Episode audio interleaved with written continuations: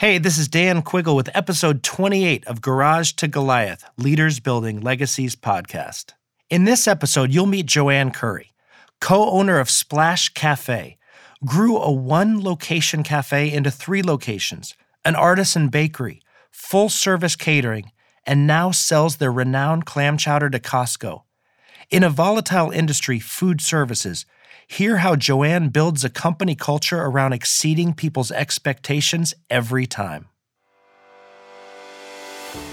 That's really the biggest thing for me is people who understand how to set a goal and that they don't have to be gigantic goals, but actually it's better to have small goals because if all your goals are gigantic ones, you're not going to achieve them very often. It's much better to have smaller goals so that you can get that sense of achievement. And that's really such a self esteem strengthener to feel like, oh, I did this and then I did this.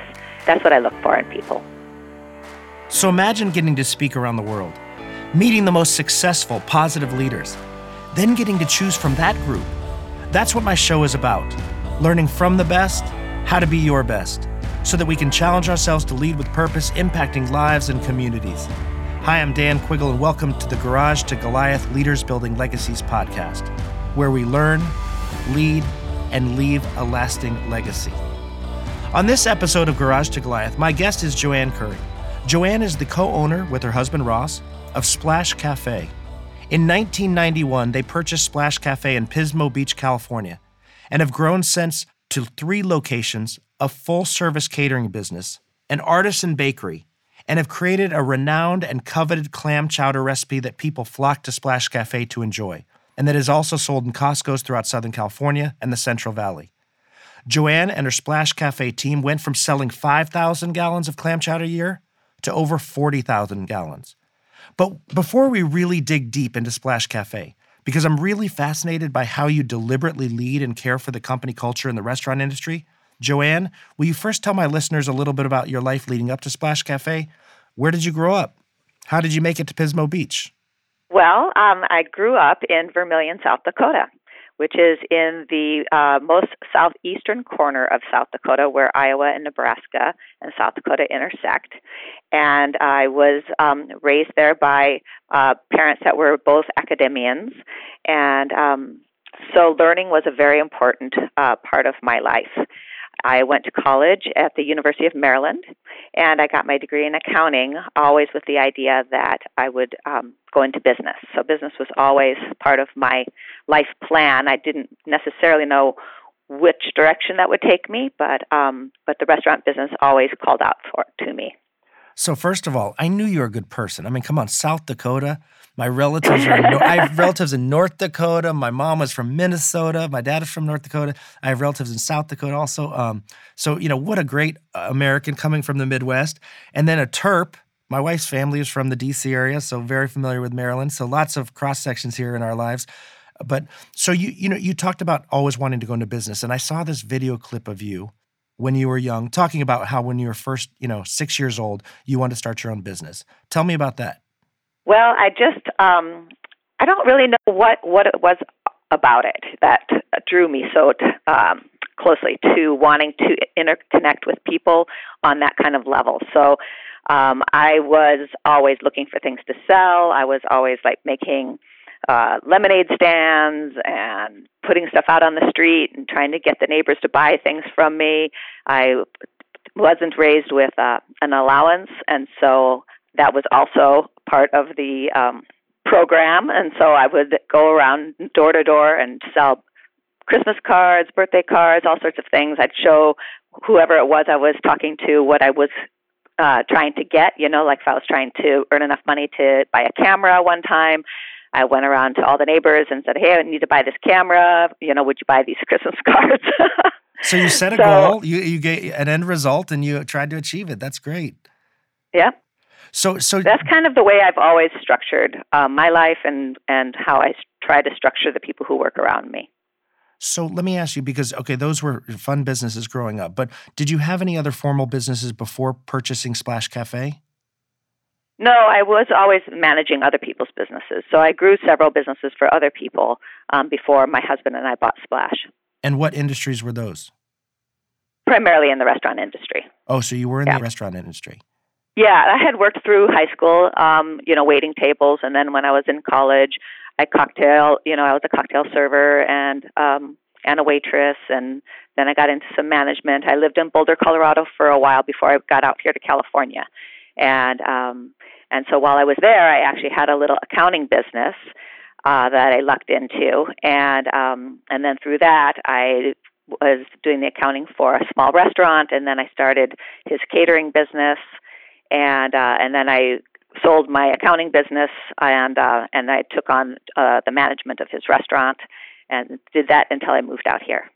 So you not only knew the the, the front side of the of the restaurant industry, but the back side of the business. Oh, absolutely, yeah. And and at that location in in uh, Colorado, one of when I took on the general management position, we did a system of training where I spent a week in each position. So I washed dishes for a week, I worked in the kitchen for a week, um, you know, I served for a week before I started actually managing. So that was a great learning experience. So, you know, I always tell people that I think you need to work in the restaurant industry at some point in your life because you realize that there are two types of people. There are happy people and there are people that will never be happy. And so you get to meet them all when you're waiting tables and bussing tables and everything. That was a, a big part of my life growing up as well. So when when you first bought Splash Cafe, what did you envision for your business? Well, honestly, we envisioned a, a business where, like a small mom and pop, where we'd be surfing every morning. And, in fact, the first year, that is what we did. So we would go in in the morning, we would put the chowder on, get everything kind of set up, then turn the chowder real low, and put on our our uh, wetsuits and get into the water and go surfing and have a great time for about an hour, hour and a half, and then we'd head back and clean up and turn everything back up again and get ready to open. So we kind of visualized that, and um, and then after a year of that, and we had 100% growth actually for the first seven years. So even after the first year, that w- that became um, pretty impossible to actually break away and um, and go surfing. So we just decided to just um, roll the ball, you know, just keep uh, just keep growing and um, and expanding. And we expanded the location. We, when we first bought the business, it only had 15 seats, and the back half of the building was a two bedroom apartment. So then we rented the whole place and we completely gutted it and rebuilt it, and so that it has like 65 seats, and um, just kind of went on from there. So, were there things that you did early on deliberately to help build the company culture? Well, yes. So uh, initially, we would, a lot of times we would um, read the newspapers for for uh, students that were really uh, high achievers. And so, like if somebody was in the paper because they won a debate tournament or something like that, we would send them a letter congratulating them and offering them a position. And so we tried to glean uh, local students who were high achievers um, and uh, and bring them into our business. And then we and then when we had those kind of that base, then we would start we started kind of hiring friends of theirs to develop this really strong team. And uh, and so that's we were always about um, about the team and supporting them in what they were doing at school and um, and then just doing fun outings and things like that. So we would, you know, a couple times a year we would close and we'd all go down to the lake and have a great time and go kayaking and have a big barbecue and things like that. So how smart is that to look and find, you know, really good people who are making an impact, not necessarily in the restaurant business, and then to bring them in and make them part of your culture. How many people fit into that category? I mean, are the majority of your employees hired that way through through those people and friends? Not as much anymore, just um, because well, the whole tenor of school has changed so much in the last thirty, you know, thirty years.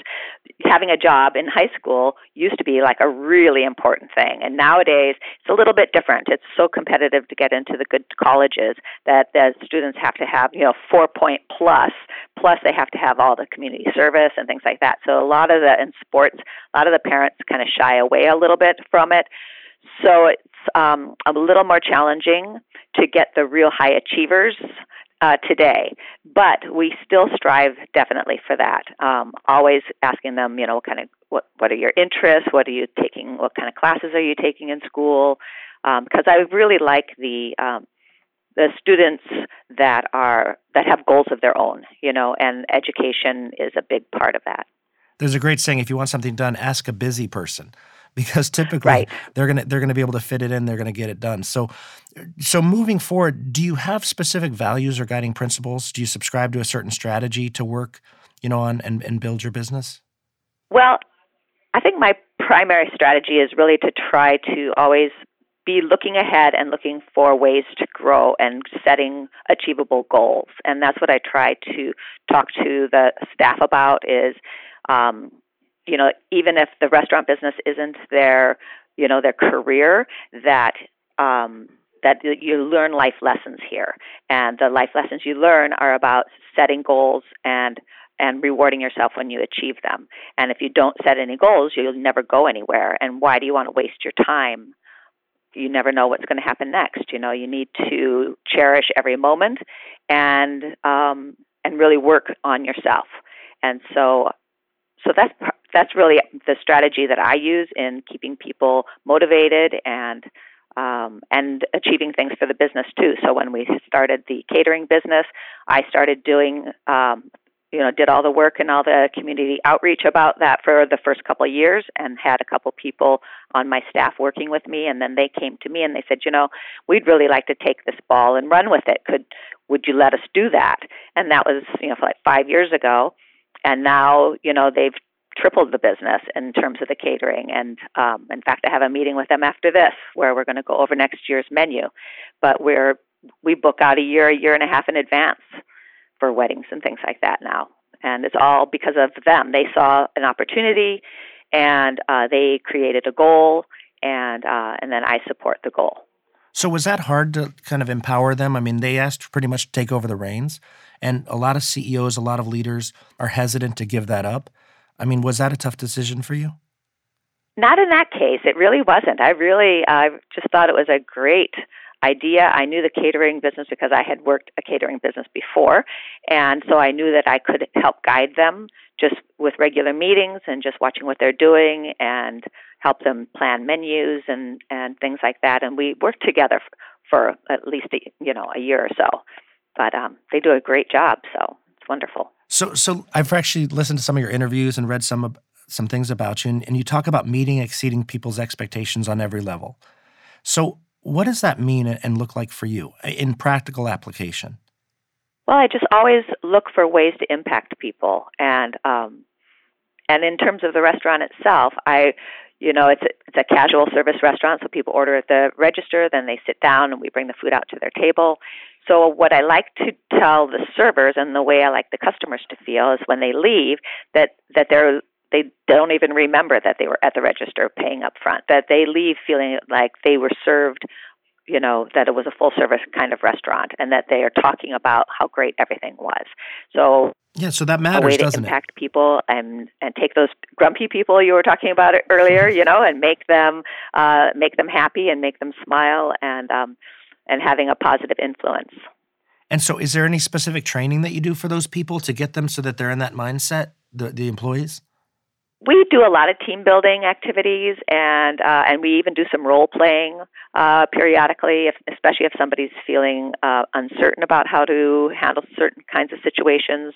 We'll we'll set aside some time to do some role playing so that they can learn the language, you know, of how to diffuse situations or how to make somebody help somebody make a decision or or whatever.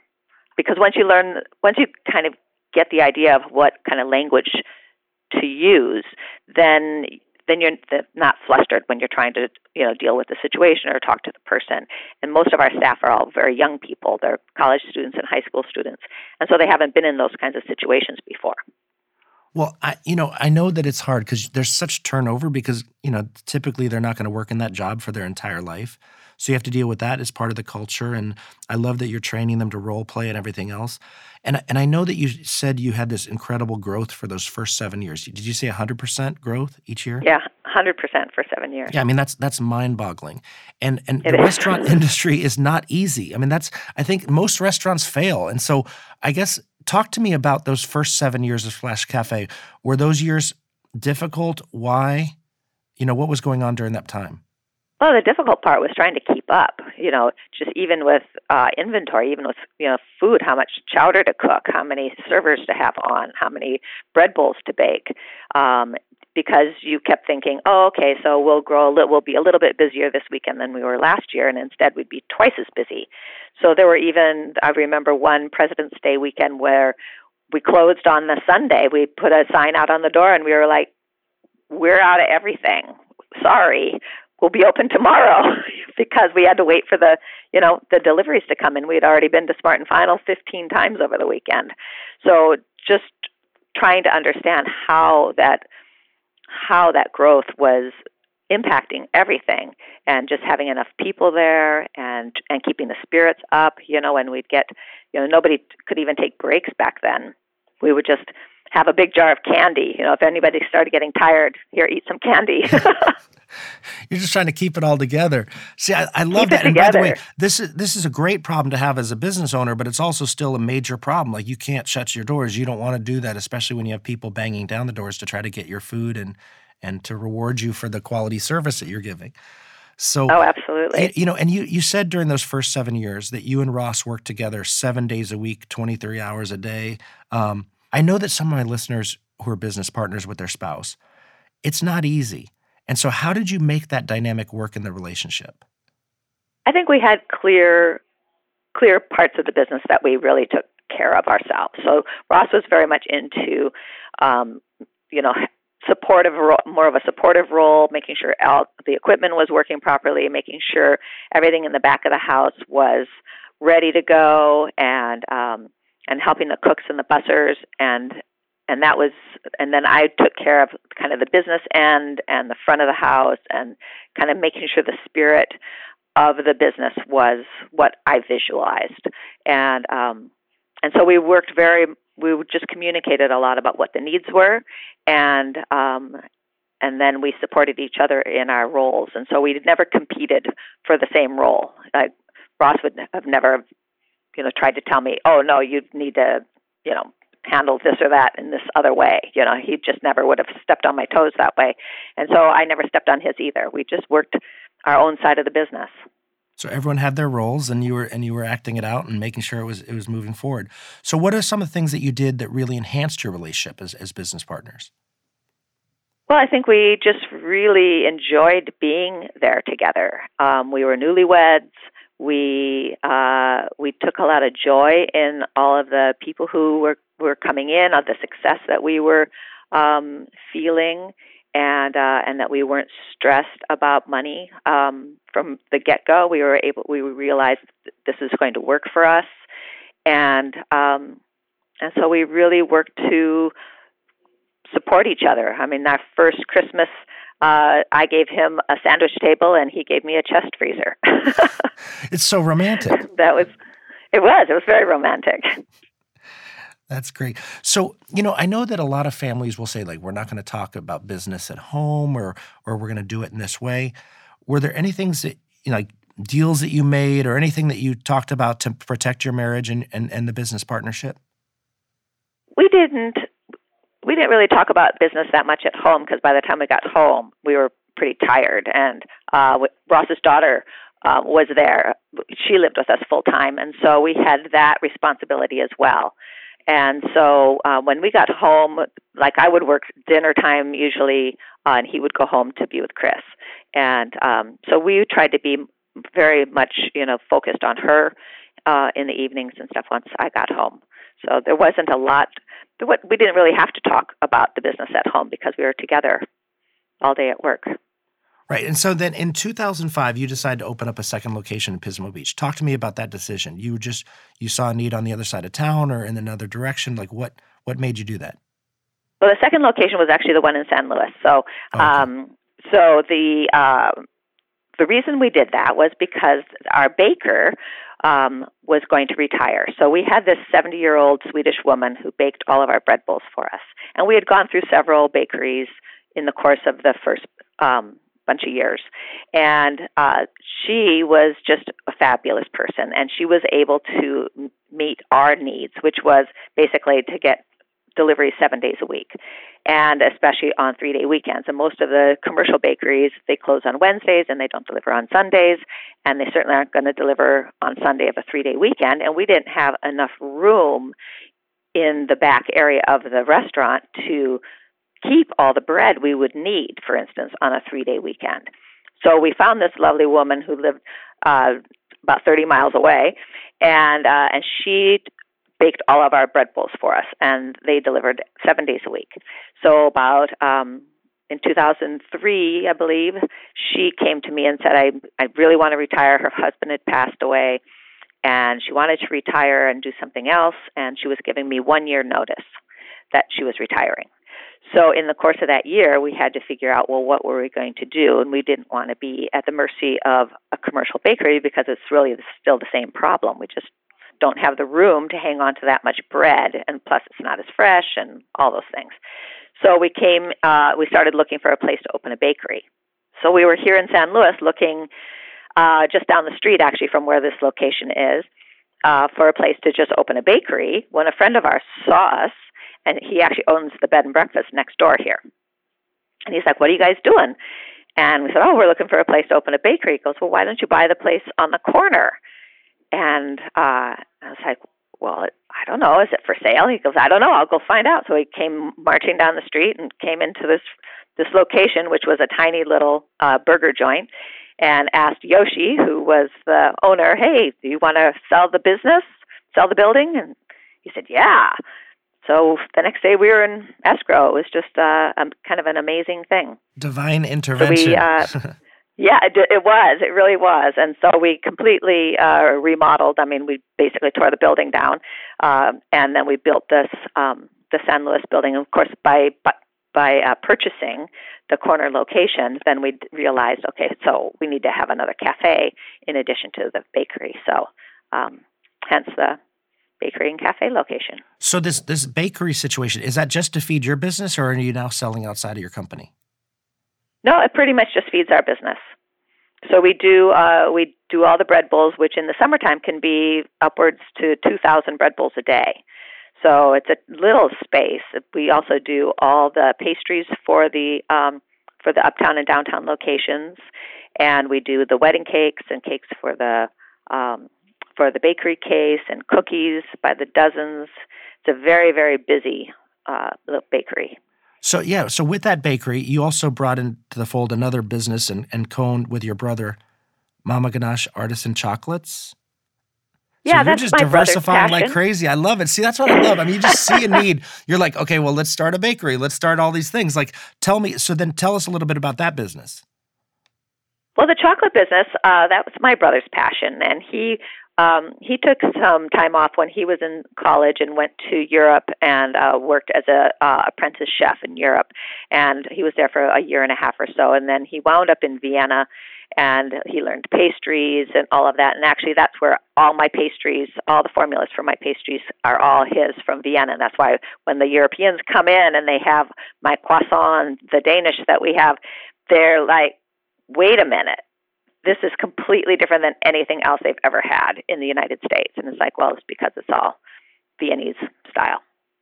Nice. But um, so that so anyway, so pastries and chocolates and things like that were his passion. He really wanted to get into uh, fair trade organic chocolate business, and so I had at the time when we first opened this location, I had room upstairs. I had a I had designed the building to have a kitchen upstairs. Um, and so he worked in that kitchen and uh, and created the the Mama Ganache artisan chocolate business, and then that grew to a point where eventually um, he rented rented out a warehouse and a, and we built a um, you know a, a manufacturing facility for him just down the street here, and then he has a lovely little retail store and and uh, makes chocolates all day. See, you know what I love about this is that I want, and I want my listeners to really listen to this. This is not just some small mom and pop here. So this is something that started out as kind of this dream to surf and have fun and all of a sudden starts growing and morphing. But the neat thing is that your mind was open to all that, that you were willing to grow and expand and you have the business acumen to make it all happen. And that's where you start to separate yourself from the herd and separate yourself from everyone else. And and you know a lot of it goes back to this clam chowder. So I want to I want to just talk to you about this for a second because it from what I understand, I mean unbelievable, super popular. So was there a chowder recipe in place that you know when you bought Splash and, and you worked to enhance it? Like wh- how did that all come about? Yep, there was actually a chowder. It was um, there was a very small menu at the at the location when we first bought the business, and uh, and she had a chowder, and um, I always loved clam chowder, and so we decided we would work on that, and um, so we really worked hard to make it a standout clam chowder and not just similar, you know, not just like everybody else's.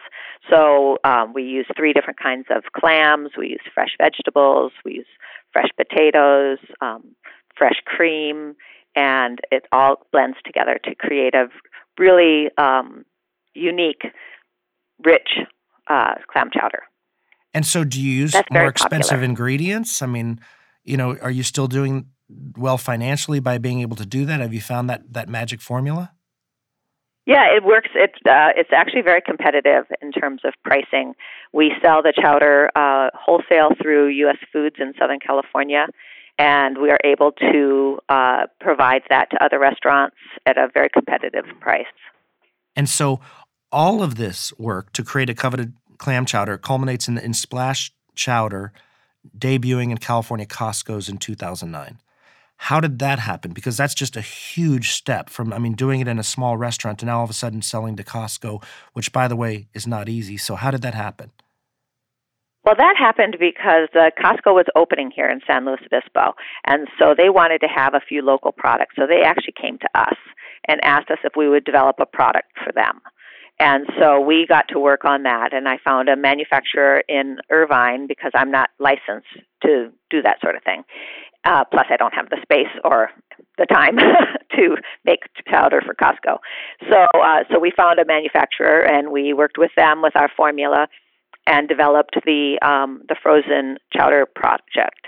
Um, for Costco, and uh, that took it took about a year actually to get the packaging together and um, and to get exactly how they wanted it and and um, you know get all the kinks ironed out. But uh, but it does very well. We sell it here locally and in uh, Santa Maria, Costco's year round. And then in the wintertime, right now, we sell a lot in uh, Northern California. So we're like in, I think, 20 Northern California Costco's uh, through the winter months. Nice. And so all of this, I mean, so you you have a catering division, you have this Costco distribution division, you've got the restaurants, you've got the uh, the bakery. I mean, so now all of a sudden this is this is becoming much bigger. So, which brings me to to as a leader, like how do you how do you get people on the team to kind of buy into this whole vision and and and I know you're distracted because you've also you know you've got family you've got all everything else going on in life how do you keep everything and everyone moving in the same direction I think a lot of it's just through communication, just being open and communicating to people. And I'm here a lot, so they see me. I'm not an off-premise owner, and so so I dedicate a lot of my life to this business. And um, and so they see me here, and and I think they. Uh, my leadership team respects that, and I give them freedom to um, to grow, and I keep the reins loose so that they can, you know, learn and grow and and work on projects and feel um, like they have a big impact. So I think that's a big part. You know, young people want to feel like they have value, and uh, and that they're learning things and um, and so I try to uh, keep an eye on that all the time. You know, if if I feel like somebody could benefit by going to a class, then I then I ask them, well, would you like to go to a cake decorating class? You know, and and learn how to do more different kinds of cakes or whatever, and all those kinds of things. And so I really do try to provide uh, education. It all kind of comes always back to that. I like people to feel like they're growing and that they have impact on whatever it is that their goals are within the structure of the business. And if somebody sees something that they think would be good, then they have the freedom to come to me and like, okay, let's talk about it. What, what, how do you see that? And uh, and then try to let them kind of run with it a little bit, and uh, and see what happens. So, but with you know, but with the Costco relationship, catering division, bakery, you know, pastry chefs, uh, you know, respective teams. How do you do? You, do you have monthly meetings, weekly meetings? I mean, how do you communicate with those people? Well, I try to have uh, weekly meetings, at least check-ins, uh, with a lot of small groups. So just like little quick, like how you doing? How's this going? How's that going? Uh, and then we do have a monthly meeting where all the managers come together from all of the restaurants and all of the divisions, and we go around in a circle and talk about, you know, take like five minutes each to talk about something that we're working on or to bring up a problem that we're having so we can all discuss it um, or a situation or a, a, wonderful thing that happened, whatever is on their mind. Um, sometimes we make them thematic, so I'll so I'll send out an email and say, "Hey, I'd really like to discuss." This particular thing I heard about on the news, or something that some new labor law issue that I've that you know that we always obviously have to stay about you know abreast of, and then have people bring uh, specific ideas or or discussions about specific things. And so everybody feels like they have a voice. They can talk to you. They can bring up issues or concerns during those meetings. Is that what you're saying? Yeah, and they build a relationship together, so they each hear each other. You know, so it's, it's not just always one-on-ones. Yeah, no. I think it's important to be, you know, to keep the team and the group together. So, you know, even at different locations, they may not see each other except that one time a month. So, when you have this monthly meeting, everyone's there. Yeah, everybody's there. Yeah, that's great. And and is that held in San Luis Obispo or like at, at a different location? Where is that held? No, it's upstairs here in San Luis. Okay, at the headquarters there. Yeah. So, do you do do you close the shops down during that period? Is it in the evening or is it an afternoon? I'm just curious because I know that a lot of people listening have businesses and they're always looking for new innovative ideas on how to how to get people together or how to run meetings.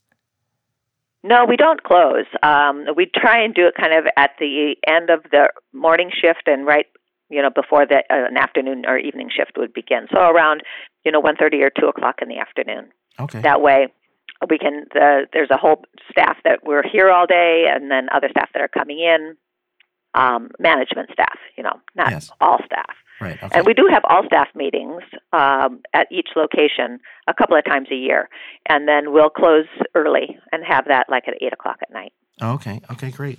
So, so you know, listen, these are all just fun tricks for for people to to hear. And this show, my podcast, is really about celebrating and showcasing leaders and business leaders, you know, just solid people who are leading well and, and doing good in their sphere of influence, who create value in society in unique ways. And there's so many different ways to make money in America, you know, from restaurants to gadgets to technology to everything. But how would you, Joanne, describe the role of business in society? I see business as an educator. I I feel like it educates uh, the people who work inside the business. It educates the community about the people who work. You know, the relationship between the customer and the employee is is a learning curve for both sides. It teaches people about humanity and especially in small business because you really face forward and you really have to concentrate on on the spirit and communicating and um I think it's a it's, uh, that business in the in the community is a place of learning and how to be with people and how to respect people and um, how to be a part of a team. You know, I so appreciate you saying that because I truly believe, you know, profit is a byproduct of how well we serve people, how well we solve their problems. And and to me, the role of business is to create value. And and as people create value with business, revenue, profits, they'll all come along. But it's it's a result of doing business well. And so I love that whole education mindset of, you know, expanding leadership, helping others be the best that they can be. You know, they want to be a better cake decorator, let's teach them how to do that or give them a class to do that or support that. So what does leadership mean to you personally? I think it's an opportunity for me to make a difference in other people's lives. And that's what I really like a lot. I love the staff and I love the the customers and I love being able to to be in a position to offer challenges to the staff and to offer growth. That's that's really what I like best about being a leader is just the impact. You know, seeing people grow, seeing people change from somebody who's really quiet and and fearful of making decisions to somebody who can completely control a situation and and can can uh, problem solve on their feet and is a quick thinker and uh, and able to relate to people and and to talk to people that they've met never met before which would be something that they had never been able to do. So it's um it's really that's that's where my reward is and and I so I feel that in you. And when I first met you, I was like, okay, you know, this is somebody that actually cares not only about the product, not only about the ingredients, but about the people, about everything that's involved with their company. And you know, I talk about this when I speak. When people feel that, and it's real, and it has to be real, what do they want to give you? Everything. Because right. you know, not because they have to, because they want to. And there's a difference. And when you invest in others, great things are going to happen. And and so what is your personal leadership style or philosophy? Like, how did you develop it?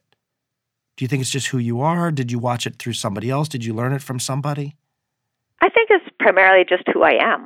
Um, I always was, um, when I was working for other people, I was always more attracted to businesses that were really active and and where you you know, you just had a lot going on at once. There was lots of multitasking and just very busy. I was always much more attracted to very busy situations.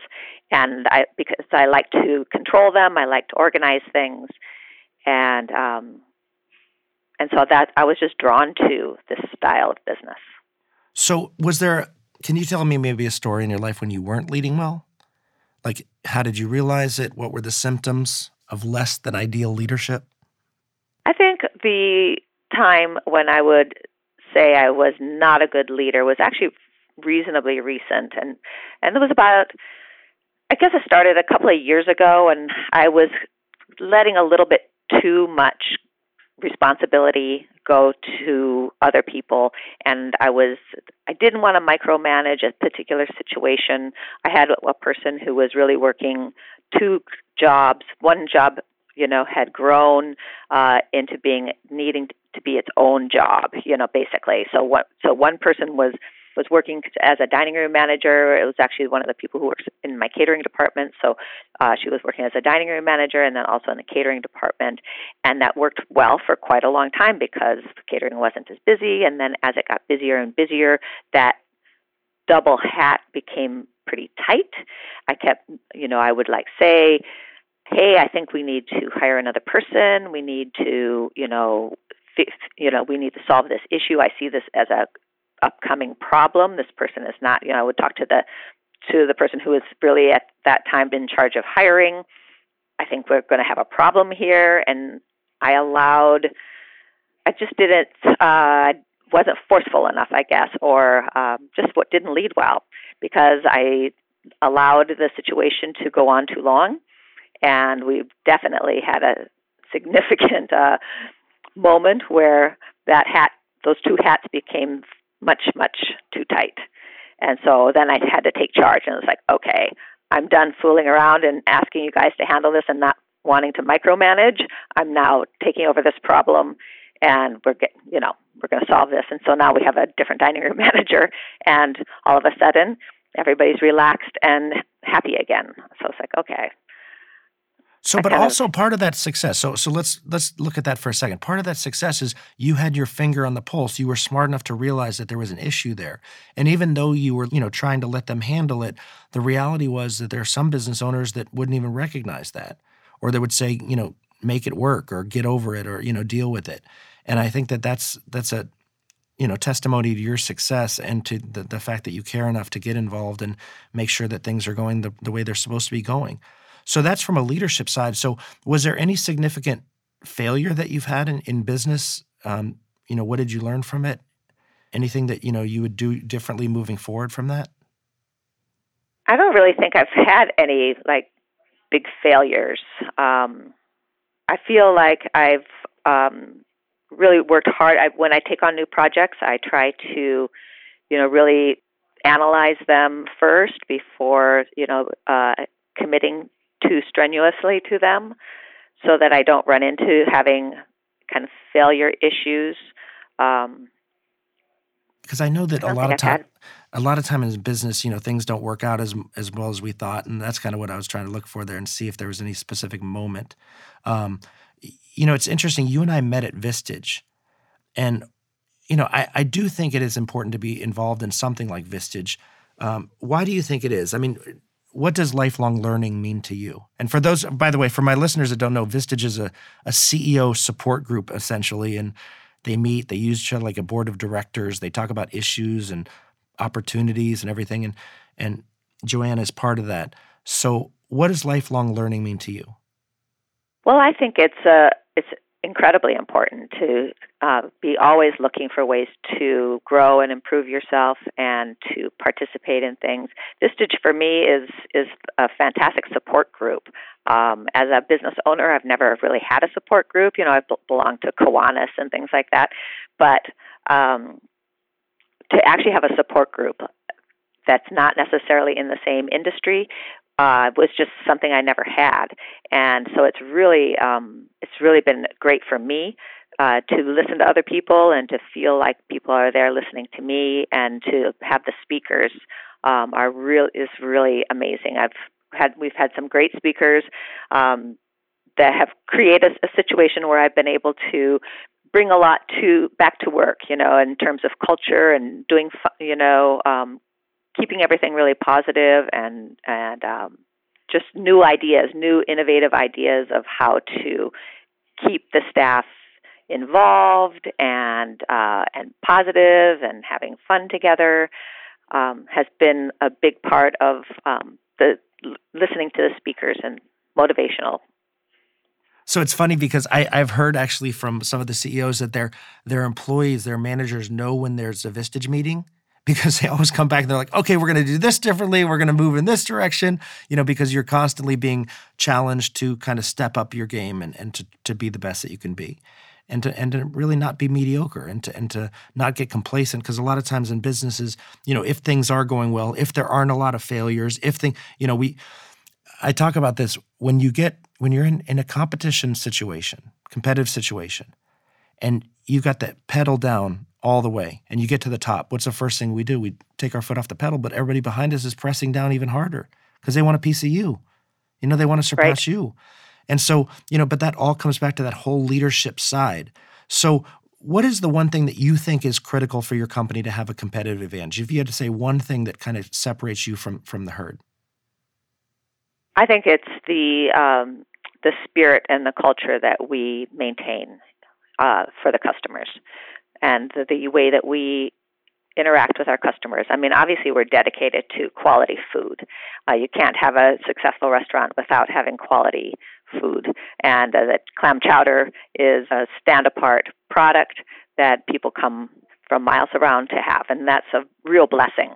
But um, but to really stand out is what people get when they come in the door. It's the it's the vibe it's you know what's going on um, the moment they walk in. You know, welcome to Splash.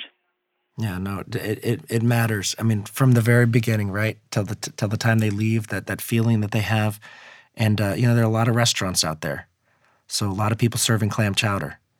You know, so you, yep. it's it's not just that; it's got to be everything together. So, what what are the most important decisions you make as a leader of your organization? Do you think it's related to strategy, finance, or people? Well, all three for sure. Um, you have to you have to keep your eye on everything. So, but I think you know the root is that is people primarily. Yeah, you you got. But finance, root. you know, you can't you can't run your business if you don't know what's going on with the money either. Yeah, no, definitely. All, all three are valuable. I was just curious to which one you thought was a priority. So, let's go back to people for a second. Describe the one trait that you look for in your top people and why? If you had to pick one trait, what would you look for? I would look for um, people with passion, people who have something of interest in their lives that they feel strongly about, and um, and and are goal setters. That's really the biggest thing for me is people who understand how to set a goal and that they don't have to be gigantic goals but actually it's better to have small goals because if all your goals are gigantic ones you're not going to achieve them very often. It's much better to have smaller goals so that you can get that sense of achievement. And that's really such a self esteem strengthener to feel like, oh, I did this and then I did this. You know, um, that's what I look for in people. So I, first of all, love the passion part. You know, I have a friend who was head of one of the largest restaurant chains in the country. And she was telling me one time, she said, you know, we realize that we are going to be the stepping stone, that this is not what they're going to do their entire life. So we embrace it. We actually embrace it. And we say that do well for us and we, we will become your best reference. Like we will support you in your endeavor to move on in your life. And I just love that attitude. It was just an acceptance of kind of the role that they played but then also the value that they add because people can learn great things when you interact with others and you have to communicate and you have to deal with issues and you have to deal with problems in those tight, you know, rush situations when everything's hectic, especially in a restaurant. Anybody who's worked in a restaurant knows that. That uh, you know, there's some times when you're down, but there are a lot of times when it's just going all out. And so, you know, our thoughts are are the best predictor of our actions and our character. So, Joanne, what do you spend your time thinking about? I spend my time thinking about the people around me, uh, how to make a difference in people's lives, and how I impact people, and how my how they look to me for how their day is going to go, and to make sure that um, that I'm thinking about what their needs are and how to um, make sure that everybody has a great day around me. I love that. That's so good. I think we all need to do that more, right? Within our families, within our companies, with the you know within our teams, regardless of where we are in life. I think when you start investing in others, it's it's like a karma thing. And I know we're not supposed to talk about karma in business, but you know when you do the right thing, it's going to come back to you tenfold, whether you want it to or not. And and if you if Absolutely. it doesn't, who cares, right? You did the right thing. So, is there one piece of advice that you would give your twenty year old self, and why? I'm just I love this question. If you could look back. just to never give up and uh, and always just keep keep going, keep growing, and keep uh, learning and developing, and don't ever become stagnant. You know, if you're if you're not growing, then you're dying. It's like go go go all the time. My dad was a real driven person, and uh, and I'm very much like him. I really like that about myself, and I like taking on new things all the time. And I think I I was going to advise my 20 year old self. I would just do that, like keep going, find new projects, set goals, reward love, yourself, I, and and reward yourself. Right. So how do you reward yourself? Just in uh, you know, good pat on the back and you know Oh, I love that to be able to kind job. of accept your success and success and, and move forward. That's that's great. So I love that if you're not growing, you're dying mentality, because a lot of people get comfortable, and you know businesses are rarely just kind of straight line. I mean, they're they're kind of headed in the right direction, and then it, all it takes is a little course correction in the economy or or something in the market to kind of prove which direction you're headed. But um, so so I appreciate you bringing that up. Can you, for a second, share with me a little bit about your family and personal life? Like, how do you maintain balance? I know you still work a lot, but I mean, do you have time for fun, and what do you do for fun? I do. I um, I take three days off a week, so I take Wednesdays and and Saturdays and Sundays unless something happens and I need to. I mean, I didn't for the first, you know, fifteen years, but um, but now I do. Um, I try work in the garden uh, at my home. I grow vegetables. That's my fun thing to do. My husband and I try spend a lot of time together. When I'm not here, I'm definitely we're together, and uh, going on hikes or going motorcycling. That's what he loves to do. So uh, we do that, and we see um, our daughter and granddaughter, and uh, that's a lot of fun. I'm having a lot of fun being a grandma, so that's neat. And uh, and I'm not too worried about balance, honestly. I just uh, I try to be where I am at the moment. So if I'm here at work, then I try and be happy and fulfilled here. And when I'm home, then I um, then I love being there. That is such great life advice. I, I I appreciate that because I think there's so much pressure on families these days to, you know, make sure it's equal time or anything else. Well, you know, sometimes that just doesn't exist. I even talk about that in my speeches. I, I don't even believe real, you know, work life balance is real because there was no trust fund for me, which means what? You know, I have to work. And by the time I get done working and sleeping, there's not that much time left over. So, you know, I even talk about my speeches how important it is to be present. If they have three hours, give them the best three hours they've ever had, but be there for them, not just, you know, cell phone in one hand, constantly glancing off to the side, the, the the typical, you know, how was your day check, you know, how are you, honey, check, and then go to my the man cave or wherever else. No, but actually be engaged. So I love that you said that, that that's not even a priority for you, that you you just want to be where you are and enjoy where you are. And what a great way to view life. Let me ask you, what would make you more fulfilled today? Anything specifically that you would want to change or that you would do differently? I think more time with the grandkids as they get older is going to be is a big goal for me. It's a big focus that I'm just kind of wrapping my head around. Um, I didn't have any children of my own, and I but I raised my husband's daughter, and uh, and so having uh, the idea of grandkids and molding their lives and impacting them and being a positive influence for them, I think is a new focus for me, and uh, and I'm lo- really looking forward to. I think that's a great goal that everyone can appreciate. So, are there any causes that you're passionate about? Like, and how do you act on these passions? Are you able to integrate any of those into Splash Cafe? I don't really have any specific causes that I'm that involved in. What I try to do is I try to support all the various causes that are in our community. And so when people want donations or uh, support for whatever they're working on, then I'm always there. So I'm one of the places that always says yes. And um, and so I guess my cause is just my community and that I am very passionate about. I I really like to support what other people are doing.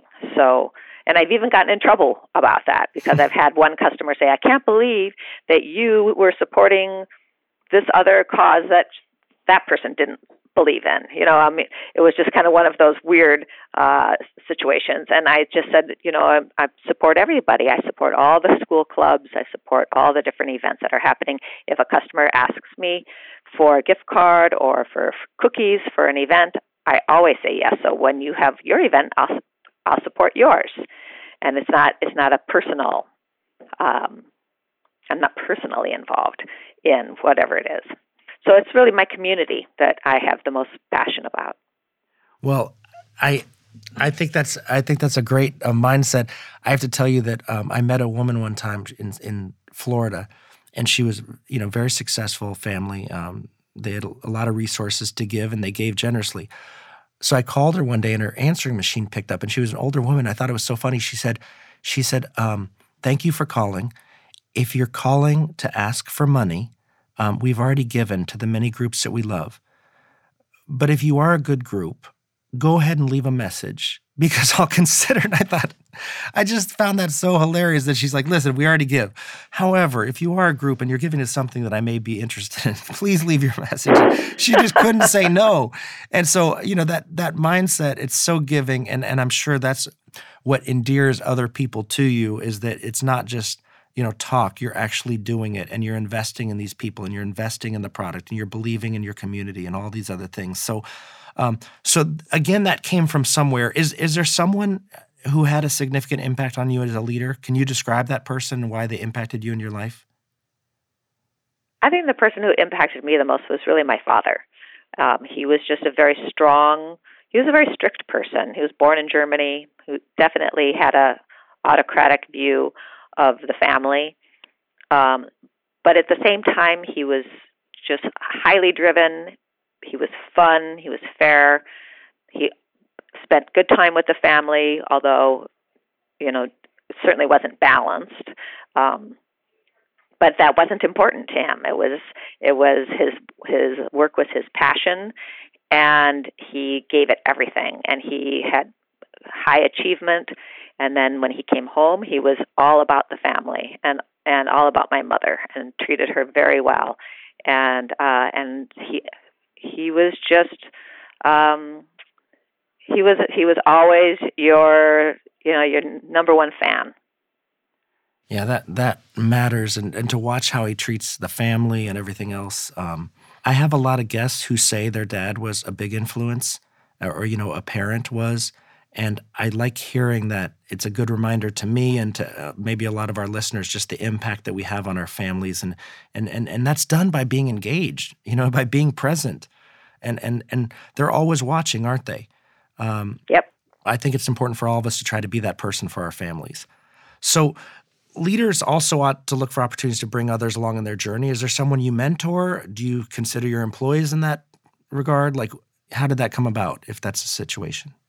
I definitely have a few employees, uh, present and past, that I've mentored and been very involved in their lives. Um, several employees that haven't worked for me for years are still a big part of my life, and I still connect with on a regular basis, and um, am always there to provide and listening, you know, an ear, uh, problem solving, a second opinion.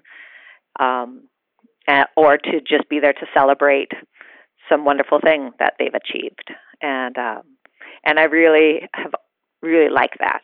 I like the fact that I I still, you know, once in a while still get together and go out to dinner with somebody that worked for me 20 years ago because they're still a part of my life or I you know they invite me over or they you know have uh had a baby and and I'm, you know, Grandma Joe, and uh, and it's just really, um, really special.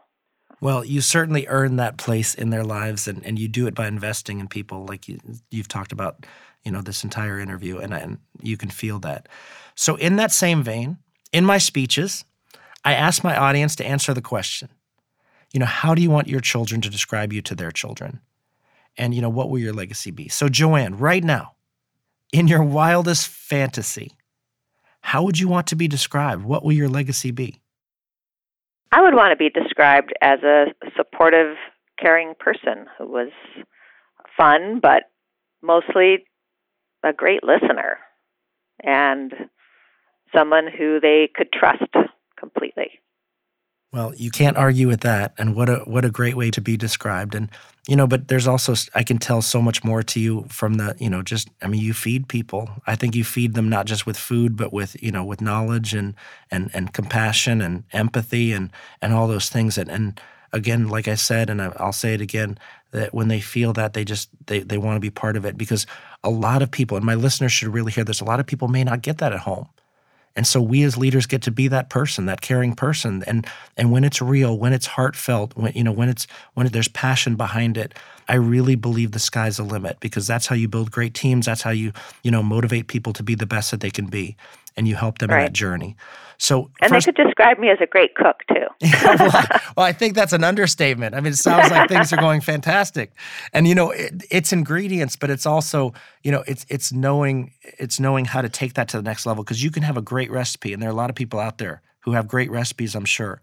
But it's then being able to turn that into a viable business, not just even a hobby, but a business where you're actually making money and you're you're you employ people and their families and help them pay their mortgage and and send the kids to ballet and soccer. I mean, there's there's value in that. That's what makes America great.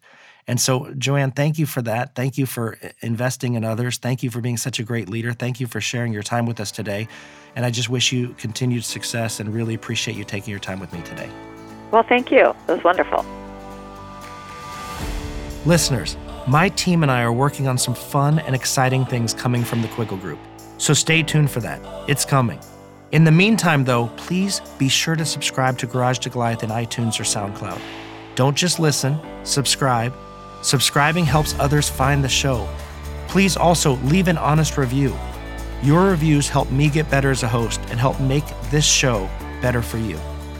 And I'd be so grateful to you if you'd share this podcast with others on social media.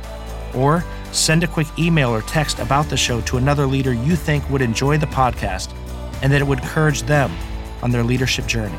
You can help me get the word out by sharing the podcast so that we can continue to build our leadership legacies together. Thank you.